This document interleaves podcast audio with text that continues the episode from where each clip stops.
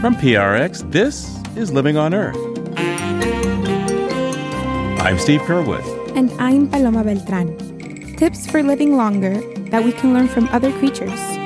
Many humans live maybe between 70 and, and 90 years. But uh, if we look out into nature, you can find animals like lobsters that don't age physically, and then animals like this jellyfish that my book is named after, uh, Turritopsis, which can rejuvenate itself, so age backwards. Also, Don't Look Up as an allegory for climate change. Don't Look Up is what the forces of inaction, polluters and those promoting their agenda, politicians and front groups and conservative media outlets, they don't want us to look up. Something that's plainly evident. All we have to do is use our two eyes. Well, that's true with the climate crisis, isn't it? We're watching it play out in real time now. Those stories and more this week on Living on Earth. Stick around.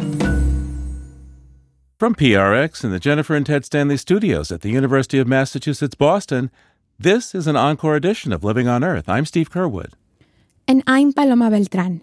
The 15th conference of the parties of the UN Biodiversity Treaty in Montreal, Canada, late last year led to an agreement to address biodiversity loss, restoration of ecosystems, and protection of Indigenous rights.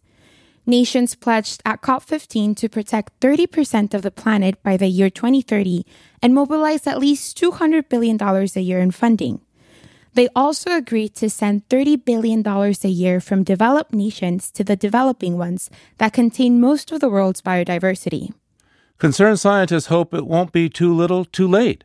Already, there has been a nearly 70% decline in the world's animal populations since 1970, according to a World Wildlife Fund study. Not only are the Amazon and Asian rainforests under threat, the Congo Basin in Central Africa is also a critical biodiversity hotspot and a linchpin in the fight against climate disruption. For more, I'm joined by Irene Wabiwa. She's an international project leader for Greenpeace Africa based in the Democratic Republic of Congo and attended COP15 in Montreal. Welcome to Living on Earth. Thank you. I want you to give us the big picture here. Why is biological diversity a global issue? In other words, why is there an international convention on it? Yeah, that is a very huge question, but very good one. You know, the global biodiversity loss is at the heart of the planetary emergency, the planetary crisis that we are all facing now. As a climate change, the biodiversity crisis is also becoming a real threat to the planet. So, to protect the important ecosystem and habitat, to preserve the natural environment that is key to our own well being. The global community must take action now and collectively. And that's why the Global Biodiversity Agreement is really, really necessary. The target have been set in Montreal. We now need to quickly move from papers to the implementation, from speeches, from signature to action on the ground, including the mobilization of finance. Without the appropriate finance, the biodiversity crisis that we are facing that is changing our life day to day will be there and will continue to struggle as we are struggling. How do the financing commitments made in Montreal at the Biodiversity COP15 compare to the need? The finance issue was one of the most tricky issues at the Montreal conversation. We should say that there is clearly a huge biodiversity finance gap. Estimates are suggesting up to 700 billion US dollars annually that is needed to protect nature. But in Montreal, government has agreed to mobilize at least 200 billion US dollars per year. You can see that is not enough. Now, my understanding is that indigenous lands make up about 20% of the Earth's territory and have about 80% of the world's remaining biological diversity. To what extent can lands occupied by indigenous people be conserved without bringing indigenous peoples into the discussion, indeed giving them credit for their stewardship over all these uh, millennia. We have so many examples, uh, unfortunately. And in the Congo Basin region, which is the second largest rainforest of the world, is a region that is composed by six countries. We could see many countries like uh, in Cameroon, in the Republic of Congo, where communities have been displaced from their land because the country has decided to create a national park. We have the example of Kahuzi Biega National Park, where indigenous people have been asked to move away very far from their traditional land because that land have become a national park. They were not consulted, they were not informed, they only saw conservationists coming to ask them to move because they need to protect that forest. And if this decision was taken to transform that land, that piece of land, into a national park, it's because those indigenous people have been protecting this land for many decades. Otherwise, they couldn't fund anything. And instead of recognizing the effort of those communities and involve them in management, creation of national park, decision making, they just move them away. And that is not fair. No deal on biodiversity or nature protection can be successful if the rights of communities and indigenous people that are the best guardian of this ecosystem are not respected. We are happy that the deal in Montreal recognized the rights of communities, their free and private consent to be respected, but we need to see those targets being implemented, transformed into action, decision on national level.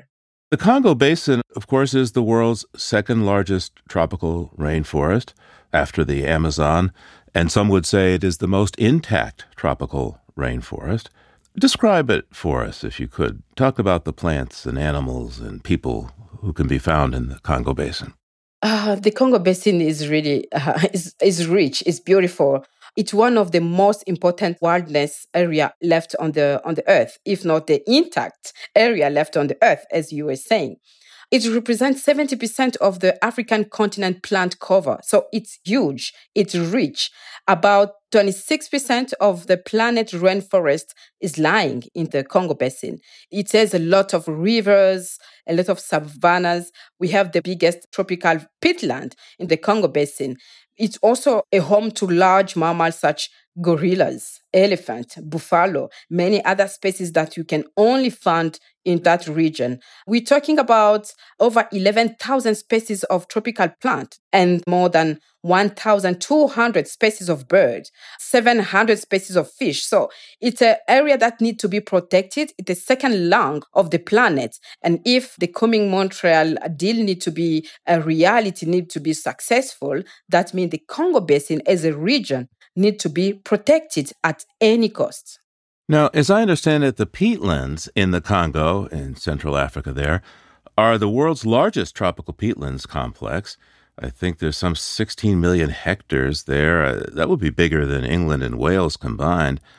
And they've been managed sustainably by local communities for hundreds of years.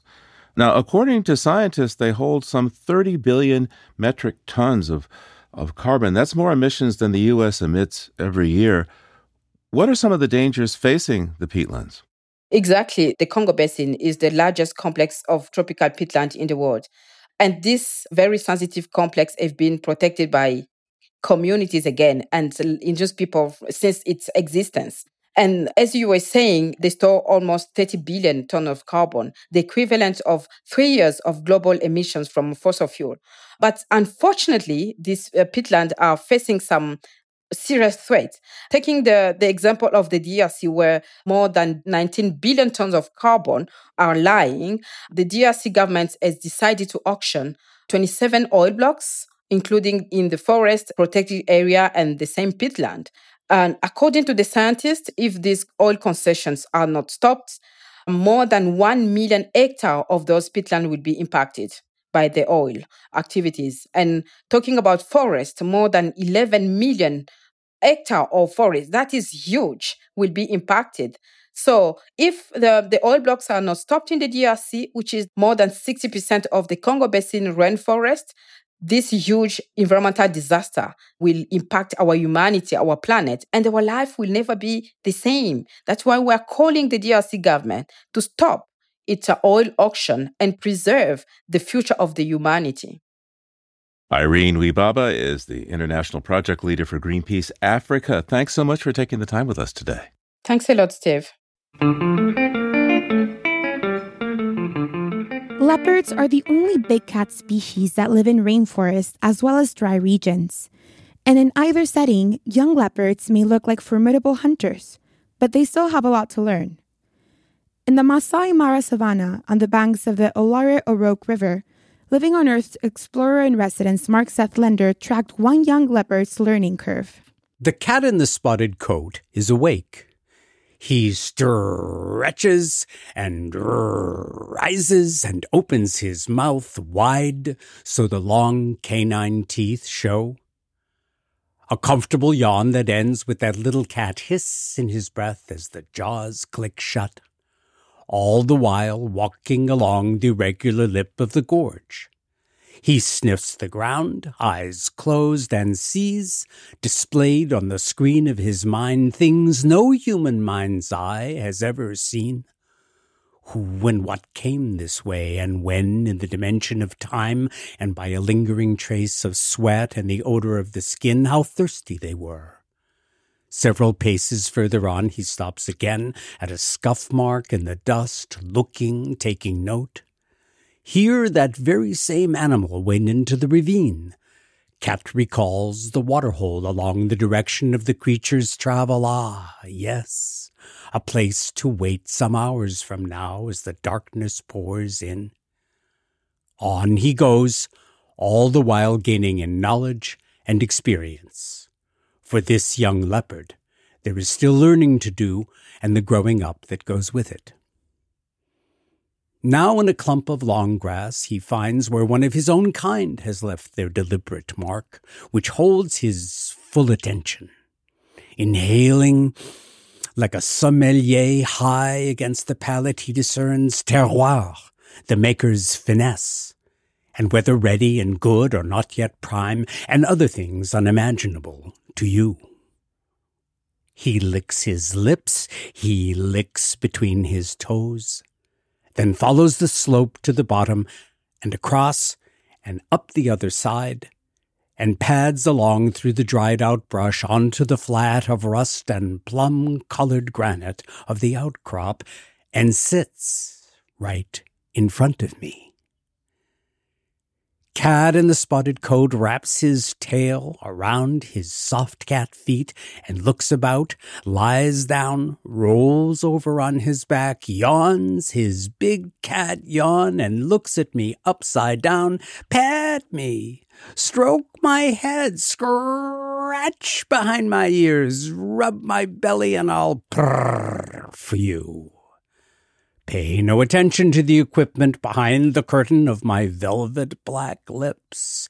Ignore the razors called claws at the end of my paws. I only want.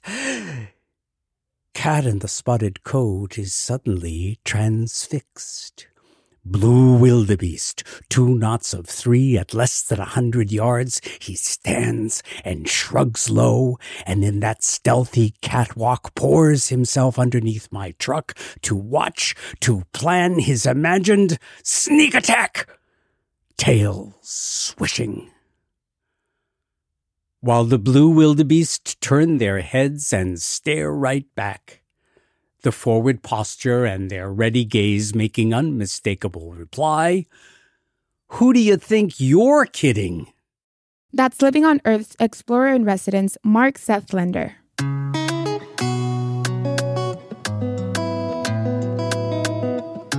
Coming up, don't look up. We have a chat with climate scientist Michael Mann and his take on the Netflix movie poking fun at climate denial. That's just ahead on Living on Earth. Here at Living on Earth, we work hard each and every week to bring you the most relevant and compelling environmental news. As a nonprofit organization, we count on you to help. Listener support is key to sustaining the environmental news gathering and reporting that you rely on. Please consider doing your part to support Living on Earth. A monthly donation is the very best way to ensure LOE's work continues week after week. To make your pledge of support, go to LOE.org and click Donate. And thank you for helping to keep LOE's nonprofit environmental media going strong.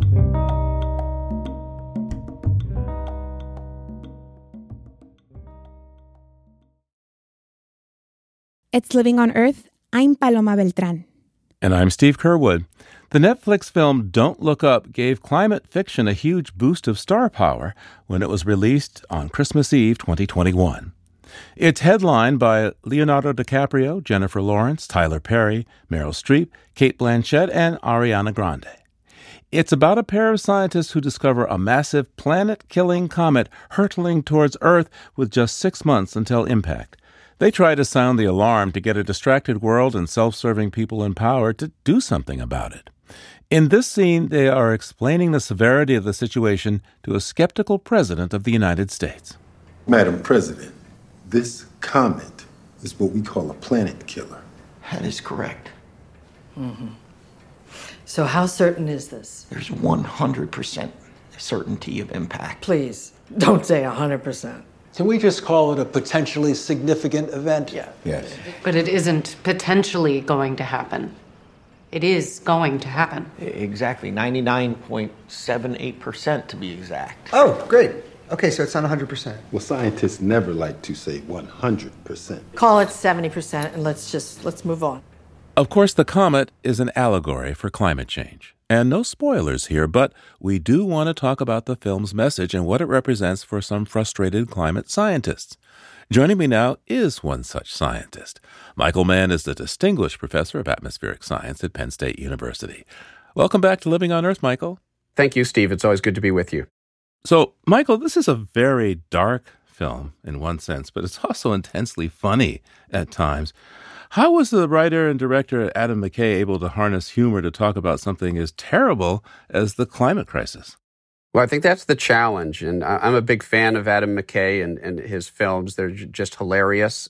And uh, David Sirota also had a hand in helping write the story. And I think that they really pulled it off, right? Which is to both communicate the gravity of the threat, the underlying threat that we're really talking about. Of course, it's a metaphor for the climate crisis, even though it's framed as a comet that's about to strike Earth. But to do it in a way that first of all, creates some distance because there is so much ideological baggage now that people come into the climate discussion with. And so if you talk about climate sort of straight up, you're going to sort of lose some of your audience. Uh, you're going to raise their hackles. You know, climate change denial has become ideological among some. And so if you make it about something completely different, but the undertones and the message really are sort of informing their understanding, hopefully, of the climate crisis, then maybe you can get some people to listen, to open up their ears. As I like to say, the front door is bolted shut you know, climate change denial is a firm sort of part of the ideology of the American right today. So the, the front door is closed. You can't just barge through with facts and figures. So you look for that side door. And, and I think humor and satire is that side door. And, that, and that's what they've done here. Yeah. You know, part of the issue is how do you avoid getting onto that slippery slope of urgency into doomism? How did, how did this movie succeed in doing that?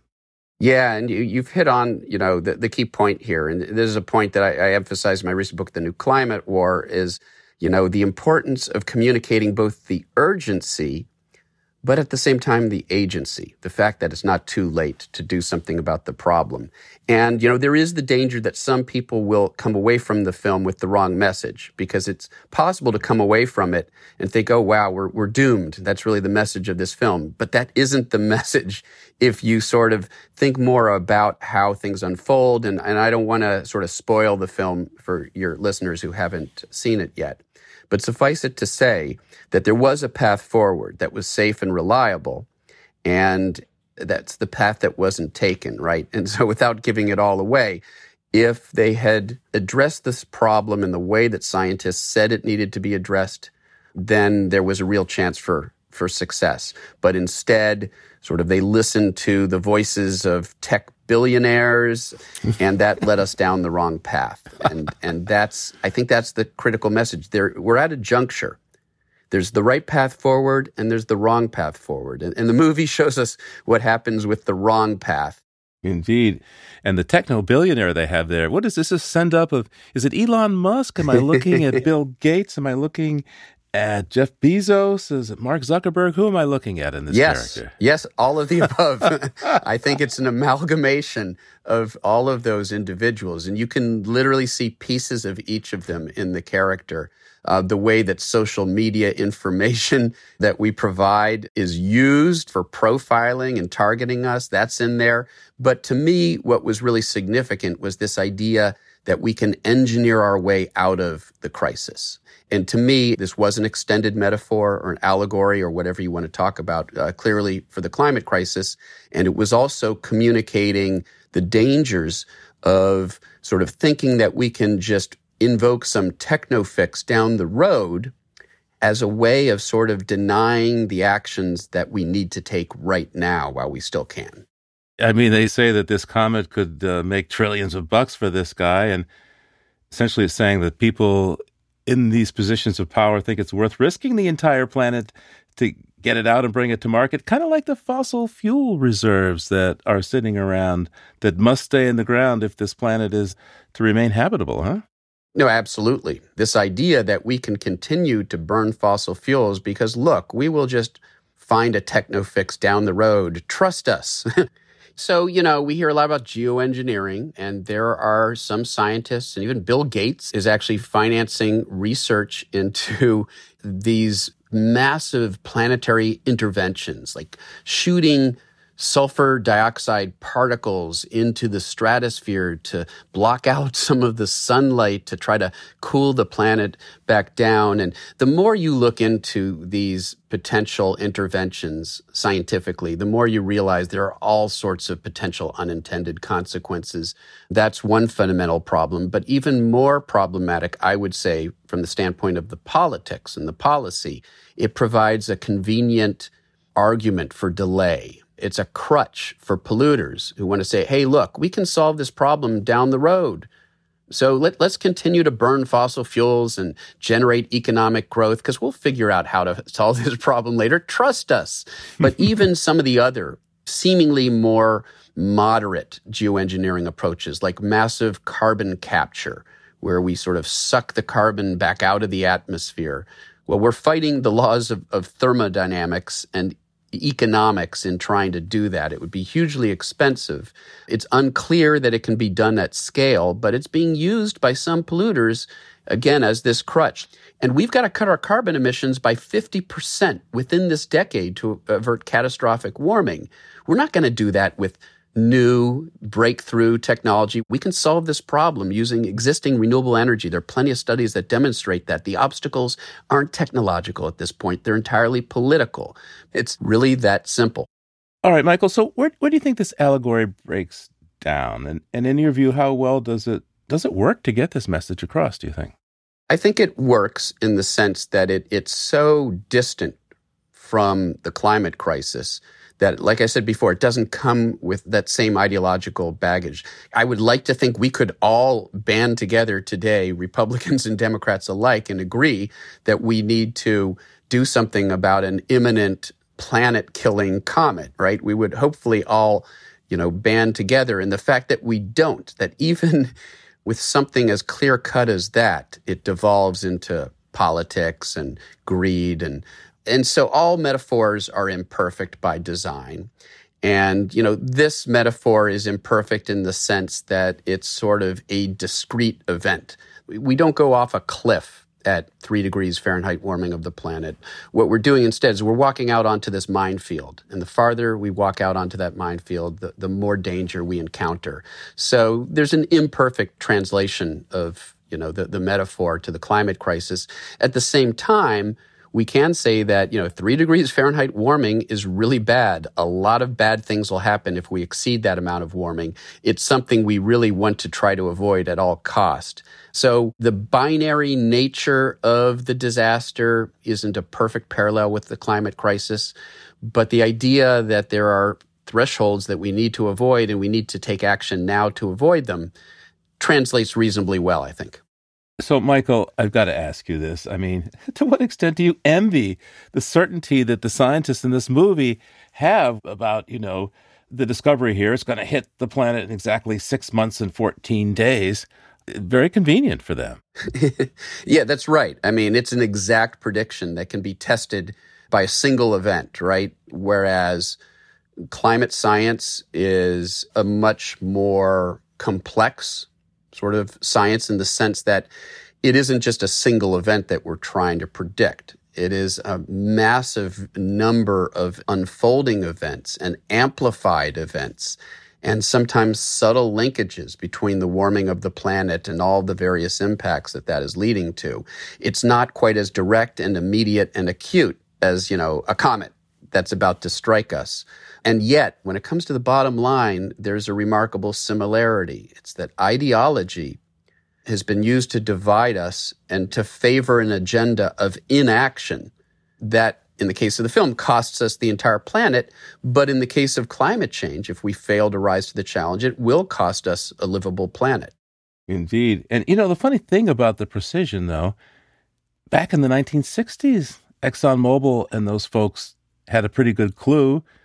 By the 70s and 80s, their predictions are playing pretty much right out to where CO2 levels and temperatures are these days. You're absolutely right, Steve. It's it's it is remarkable that you know when we talk about all the different impacts of climate change, that gets into subtleties and complexities. But if we just stand back and look at the big picture, the warming of the planet, it's actually exactly as was predicted a half century ago by none other than ExxonMobil, the world's largest publicly traded fossil fuel company. Their own scientists successfully predicted both the rise in carbon dioxide concentrations if we remained addicted to fossil fuels, the rise that we would see by now, and the warming that that would cause. And so, even as ExxonMobil's PR apparatus was attacking independent climate scientists and attacking climate science publicly, their own scientists were delivering the same fairly precise message. Hey, by the way, Michael, I, you have a connection to this film, huh? yeah, it's sort of funny. So I, I, would have liked to have attended the premiere. I was uh, invited to attend it, but uh, the logistics of making it to New York City made that, uh, you know, in the era of COVID, made that really difficult. And my my daughter was was very disappointed because she was looking forward to uh, attending it with me in in New York City. So instead, uh, the Netflix folks were nice enough to send us a link so we could watch the film in, in advance in the comfort of our home. And so we're watching this film and I don't know, maybe it's 30 minutes into it or so as we're meeting, you know, we're getting to know Leo, Leonardo DiCaprio's character, Dr. Mindy, the astronomer uh, who's, uh, you know, whose graduate student, uh, really, and he have discovered this comet. And Leo's, you know, mannerisms and just the way he speaks. My daughter said to me, I think he's basing this on you. And I sort of laughed that off. I mean, I, have gotten to know Leonardo DiCaprio uh, pretty well. I've, you know, corresponded with him on a number of occasions, helped advise him on some projects. And, you know, at some level, we've sort of become friends but I didn't really, it didn't occur to me that that might be the case. I sort of laughed that off until I guess it was a couple weeks later. Uh, there was an interview with Leo that aired, and in it, he name checked me when he was talking about sort of what inspired the, the character in the film. And I didn't know how to take that because if you watch the film, and again, I won't give it away, Leo's a flawed character. You know, in the end, you know, I would put him on the side of hero, but he's a flawed hero. And some of those flaws, I would hope, aren't commentaries on me specifically, especially the uh, marital infidelity. um, that, uh, my, my, wife sort of looked at me askance as, as soon as, uh, you know, that connection was made. So, you know, I think what, what Leo was trying to embrace was the frustration that we climate scientists feel in trying to communicate this this threat to you know the public, but facing this massive headwind of misinformation and and sort of the way that the the media often doesn't really treat these issues with the seriousness and and the urgency that some might hope. Of course, living on Earth being the obvious exception to that. Yeah, I mean, I had to laugh out loud at some of those TV sequences because, you know, network TV will frequently, yeah, if they brought on a serious scientist, maybe the next thing is, you know, a dancing chimp or something. Right. They just, but, and I do hope that the, that the character, Dr. Randall Mindy, wasn't entirely based on you because, you know, at one point he gets so frustrated with the lack of urgency that's being seen. He absolutely loses it and has a meltdown on live television in this film. And, and, and also the Jennifer Lawrence character has a similar situation. Yeah. I guess you've probably never really melted down like that on television, but, but how close have you come? Yeah, you know, I think he goes through this sort of rapid media training. They recognize he's going to be um, doing the media circuit, and so they sort of try to train him. But he goes off script at, at one point and does have this meltdown. And uh, suffice it to say that I think all of us who are climate scientists, but have also engaged in efforts to communicate the science at one time or another, have experienced some of the same frustrations, but we've resisted at least uh, heretofore, thus far. so far, it hasn't happened uh, to me, an on air meltdown. But I, I, thought that it was a clever way of just saying, look, people, we have to confront that this really is a crisis. We can't continue to tiptoe around it and and treat it as if it's just part of the entertainment ecosystem. This isn't just about entertainment uh, in communication. It, it's about you know addressing the greatest threat that we as a civilization have addressed. And in the movie, it's a comet. In the real world, it's the climate crisis. And uh, before you go, Michael, comment on the title of the film. Don't look up. Well, you know, don't look up is what the inactivists, as I call them in the new climate war, the forces of inaction, polluters and those promoting their agenda, politicians and uh, front groups and conservative media outlets, they don't want us to look up. Something that's plainly evident. All we have to do is use our two eyes Uh, and we would see it. Well, that's true with the climate crisis, isn't it? We're watching it play out in real time now in the form of these unprecedented extreme weather disasters. All we have to do is just look out at what's happening. And so I think that's the commentary. And of course, there's the movement that arises among the denialists in the film. Don't look up. Don't, you know, don't open your eyes. Pay no attention to these massive costly weather disasters that are playing out now in real time. That's sort of what the forces of climate inaction are telling us. Michael Mann is a Presidential Distinguished Professor at the University of Pennsylvania. His latest book is called Our Fragile Moment How Lessons from Earth's Past Can Help Us Survive the Climate Crisis. Michael, thanks so much for taking the time with us today. Thank you, Steve. Always a pleasure.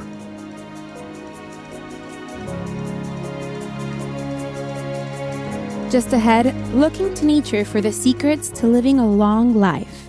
Stay tuned to Living on Earth. Support for Living on Earth comes from Sailors for the Sea and Oceana, helping boaters race clean, sail green, and protect the seas they love. More information at sailorsforthesea.org. If you're one of Living on Earth's listener supporters, or if you've been considering a donation to LOE, this message is for you. As a nonprofit news organization, listener support is vital to LOE's weekly effort to bring you up to date environmental news and information. Your gift to LOE makes a difference and makes our work possible. So thank you.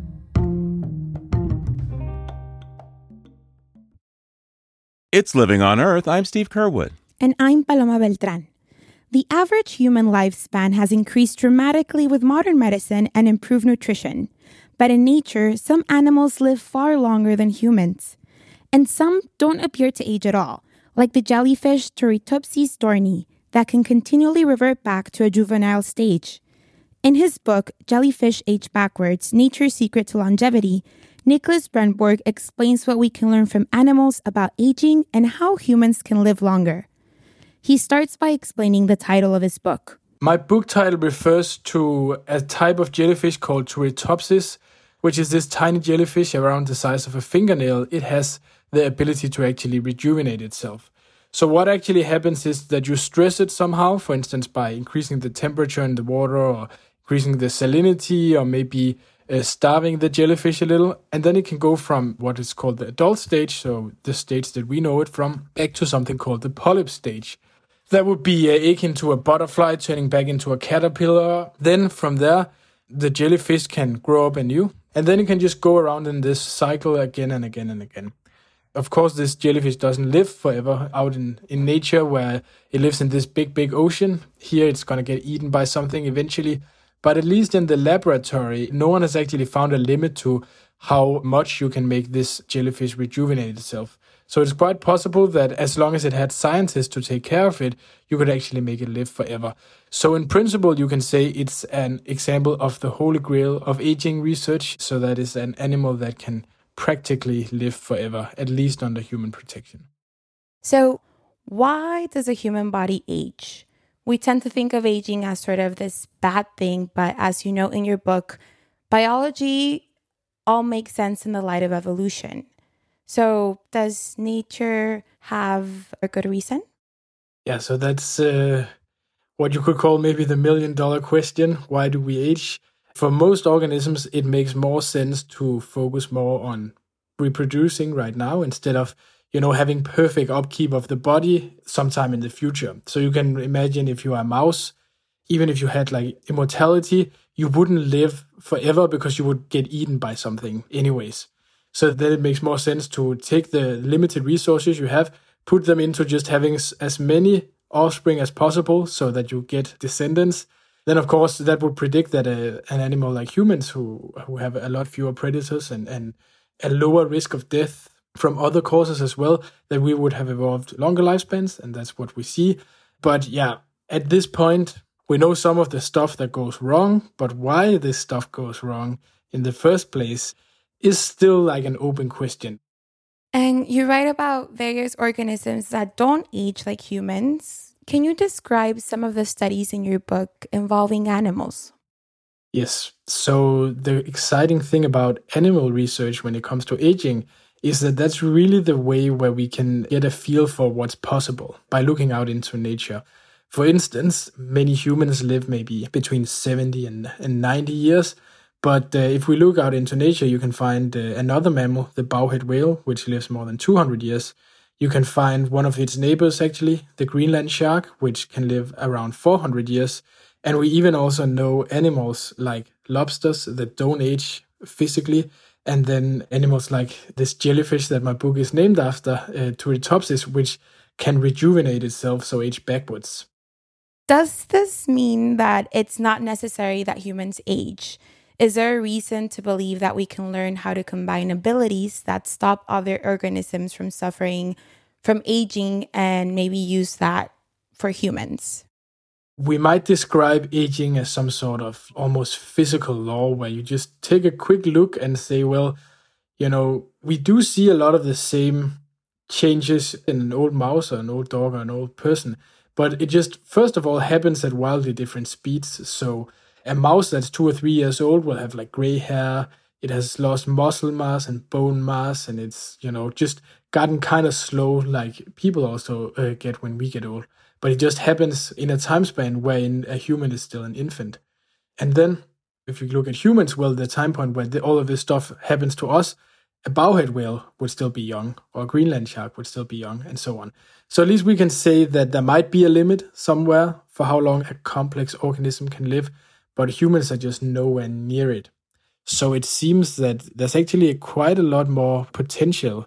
And then we have these few species that then also suggest that, well, maybe it's possible to have a biological organism that doesn't age at all. So, like the next step over. Tell us about the idea of hormesis and how it can be seen in our lifestyle and our diet and, and in our surroundings. Hormesis is one of these uh, phenomena that we have then uncovered, you could say, by studying a lot of different ways to prolong life. Throughout time, researchers have just noticed that a lot of these life extending treatments, they tend to have something in common, and that is that they're actually kind of bad for you. So, researchers have, for instance, used radiation like small doses of radiation to extend the life of mice. They've used uh, different kinds of toxin to extend the life of laboratory worms. And that's of course not because that these things are actually beneficial. It's because they're a stress factor to the body. So of course, if you take a get a high dose of radiation, you get cancer and you die early. And get a high dose of toxins, you also die. But at a low level, the way this works is basically that the stress factor will turn on different processes in the body associated with repair and like bodily upkeep to combat this stressor. And this can actually help then make you stronger in the long run. So hormesis could be understood as like the scientific version of what doesn't kill you makes you stronger. And the best way to really understand it, like from from your own experience, is this is basically what happens when you do exercise. So exercise is really really good if you want to live a long life, if you want to be healthy in general. I think most people know that. But most people don't really know what it is about exercise that is so healthy. Like you might think that it's while you're out for a run that you're really benefiting yourself. But if you think about what happens while you're out for a run, like you get a high pulse, uh, you get a high blood pressure, your muscles and bones get damaged, your lungs are stressed. None of those things are healthy, like in isolation. So most of your organ systems are actually stressed or taking damage, and that's of course also why your your brain is trying to make you stop and telling you to uh, to just you know uh, start walking and go home. That's because you are damaging yourself. But the magic really happens when you then stop running. Because then the body sees all of this damage and it basically interprets this as kind of signal that says like you need to get stronger. So it starts all these processes, as I said, involved in repair, in upkeep, in strengthening, so that next time you go for a run, then you have stronger muscles than before and a stronger heart and stronger bones and stronger lungs. Yeah, so so not all stress is bad. Not all stress is bad, it's about the dose. And what about food? So we all know that eating more plant foods is good for us, having a green rich diet, but that has to do a little bit also with hormesis, as you point out in your book. How does that work? So there's all these fun studies coming out that you probably encountered where you, for instance, hear that the healthy part of blueberries is this one compound, or the healthy part of grapes is this other compound. And, you know, that might very well be true that some of the health benefits come from these compounds. But a lot of the times, if you track what happens, if you if you give them to humans, they actually tend to, you know, go to the liver. The liver is involved in detoxification. That's why alcohol goes there. But like really any like drug will go there uh, as well. Anything that the body needs to like make safe and then clear out of the body. So a lot of these compounds do seem to be slightly toxic, actually. Mm. So both that they go to the liver, they can also be harmful in, in high doses. And also from like a theoretical perspective, we know that just like you and I don't want to get eaten by something, that's actually the same thing for plants. They don't want to, you know, become dinner either. But we have all these abilities to run away or fight and hide maybe a plant is just sitting there so it can't do any of these things so the way plants solve this problem is basically chemical warfare so there's just an insane amount of plants that are toxic in some way or the other so a lot of plants we would get like really sick or maybe even die from it but even the plants that we do eat actually also tend to have various toxins, maybe to protect against us, but maybe to protect against insects or, or other animals that could eat them. So then when, when we know this theory of hormesis, that could explain why, even if they are a little toxic, why is it so healthy to eat all of these plants? Well, we get the same response where it's a slight stress response that then sets in motion all these bodily upkeep functions, and then we end up stronger than if we exclude these, you know, low level toxins. Fascinating. And it's not just about subjecting ourselves to mild damage in order to grow back stronger. Something else you point out in your book is dental floss. And yes, many of us are not regular with flossing. Why do you find that dental floss and flossing is so beneficial? Yeah, so I have a, a chapter called Flossing for Longevity, and uh, it is basically because the human body is not sterile uh, in the sense that uh, it's not free of uh, bacteria, viruses, uh, fungi, and so on. It's actually teeming with all these microorganisms. And most of these microorganisms are neutral. They don't really affect us that much. They found, you know, a, a nice warm place to live where there's abundant food and then they just take care of themselves. Then we have some that help us, for instance, in the gut, or they help with our immune system. But then we also have some that are harmful. And for some reason, a lot of the ones that get identified as harmful, they tend to, you know, originate in the mouth. So there's a certain bacteria in the mouth that keeps popping up inside the brains of people who died from Alzheimer's dementia, but not in the brains of people who died from other causes. It keeps popping up inside the clot that forms when you have, say, a heart attack or a stroke. Then there's another bacteria from the mouth that keeps popping up in colon cancer and cancer of the pancreas. So there are these bacteria that, you know, we find these weird places where they don't belong in connection with disease. Then we also know there's this infectious condition in the mouth called a periodontosis, where you kind of have a bacterial growth out of control. And this condition also increases the risk of all these different diseases. So I'm not saying that these bacteria are like the ultimate cause of these diseases, but it is very likely that they at least contribute to the diseases. But luckily, it's very easy to avoid because bacteria have a simple way of life. They just take food and convert it into more bacteria. So if you want to lessen like your bacterial burden in the mouth, you can have less food stuck, for instance, between your teeth, and then they have less to eat, and you decrease your risk of, say, getting parodontosis or just in general having these bacteria grow out of control.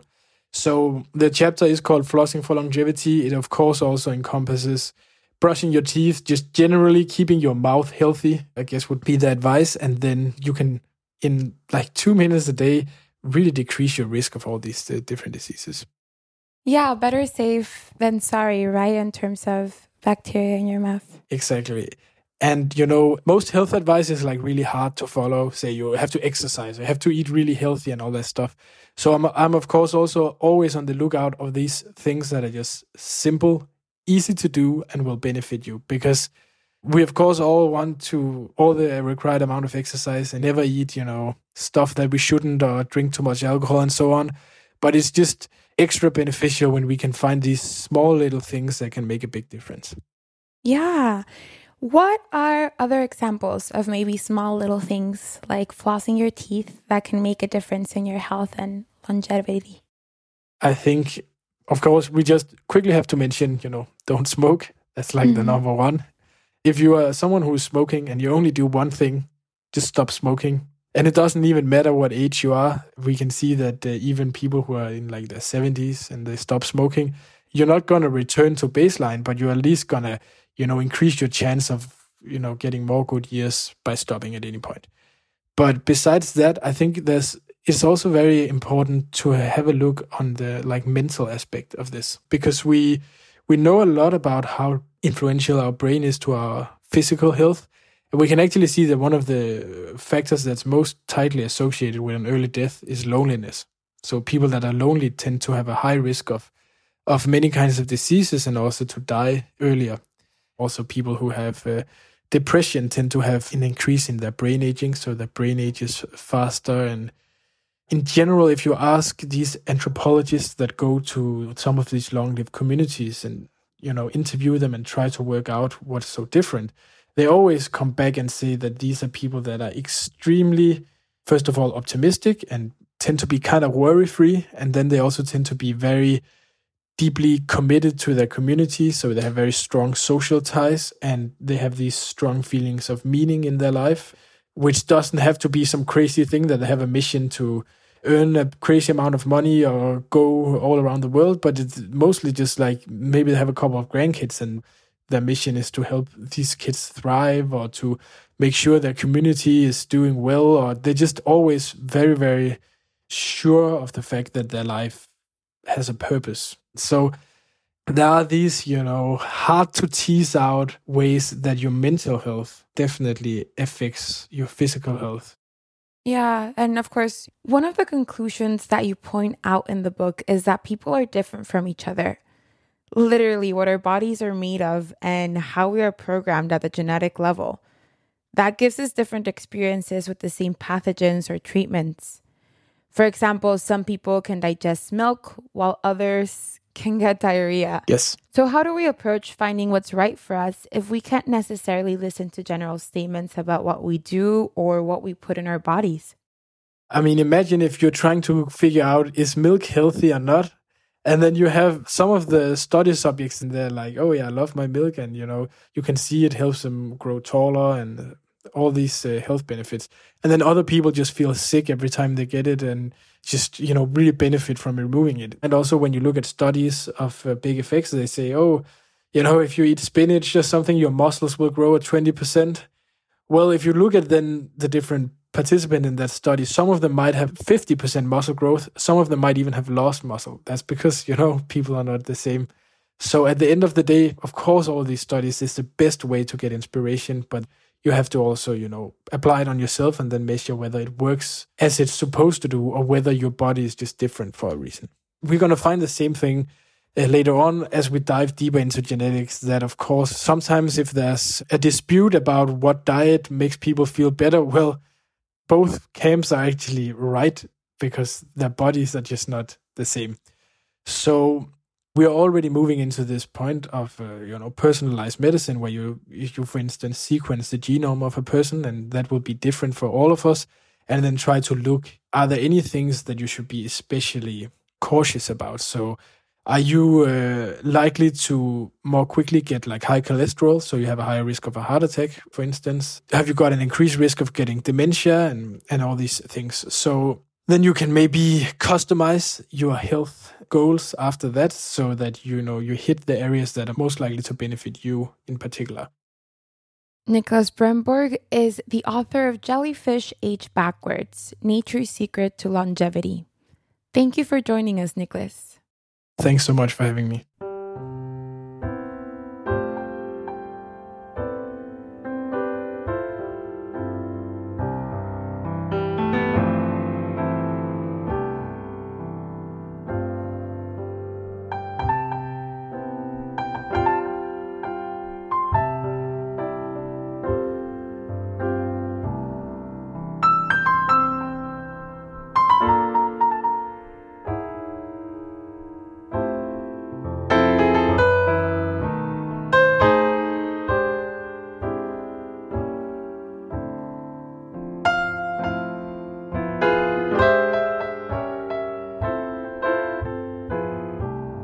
Living on Earth is produced by the World Media Foundation. Our crew includes Naomi Arenberg, Josh Croom, Jenni Doering, Swayam Gagneja, Madison Goldberg, Mark Kausch, Mark Seth Sethlander, Don Lyman, Sarah Mahaney, Ainsley O'Neill, Sophia Pandelidis, Claire Shanahan, Jake Rego, Elle Wilson, and Yolanda Omari. Tom Tiger and Neuter Show. Allison Lirish Dean composed our themes. You can hear us anytime at LOE.org, Apple Podcasts, and Google Podcasts, and like us, please, on our Facebook page, Living on Earth. We tweet from at Living on Earth and find us on Instagram at Living on Earth Radio. And you can write to us at comments at LOE.org. I'm Paloma Beltran. And I'm Steve Curwood. Thanks for listening.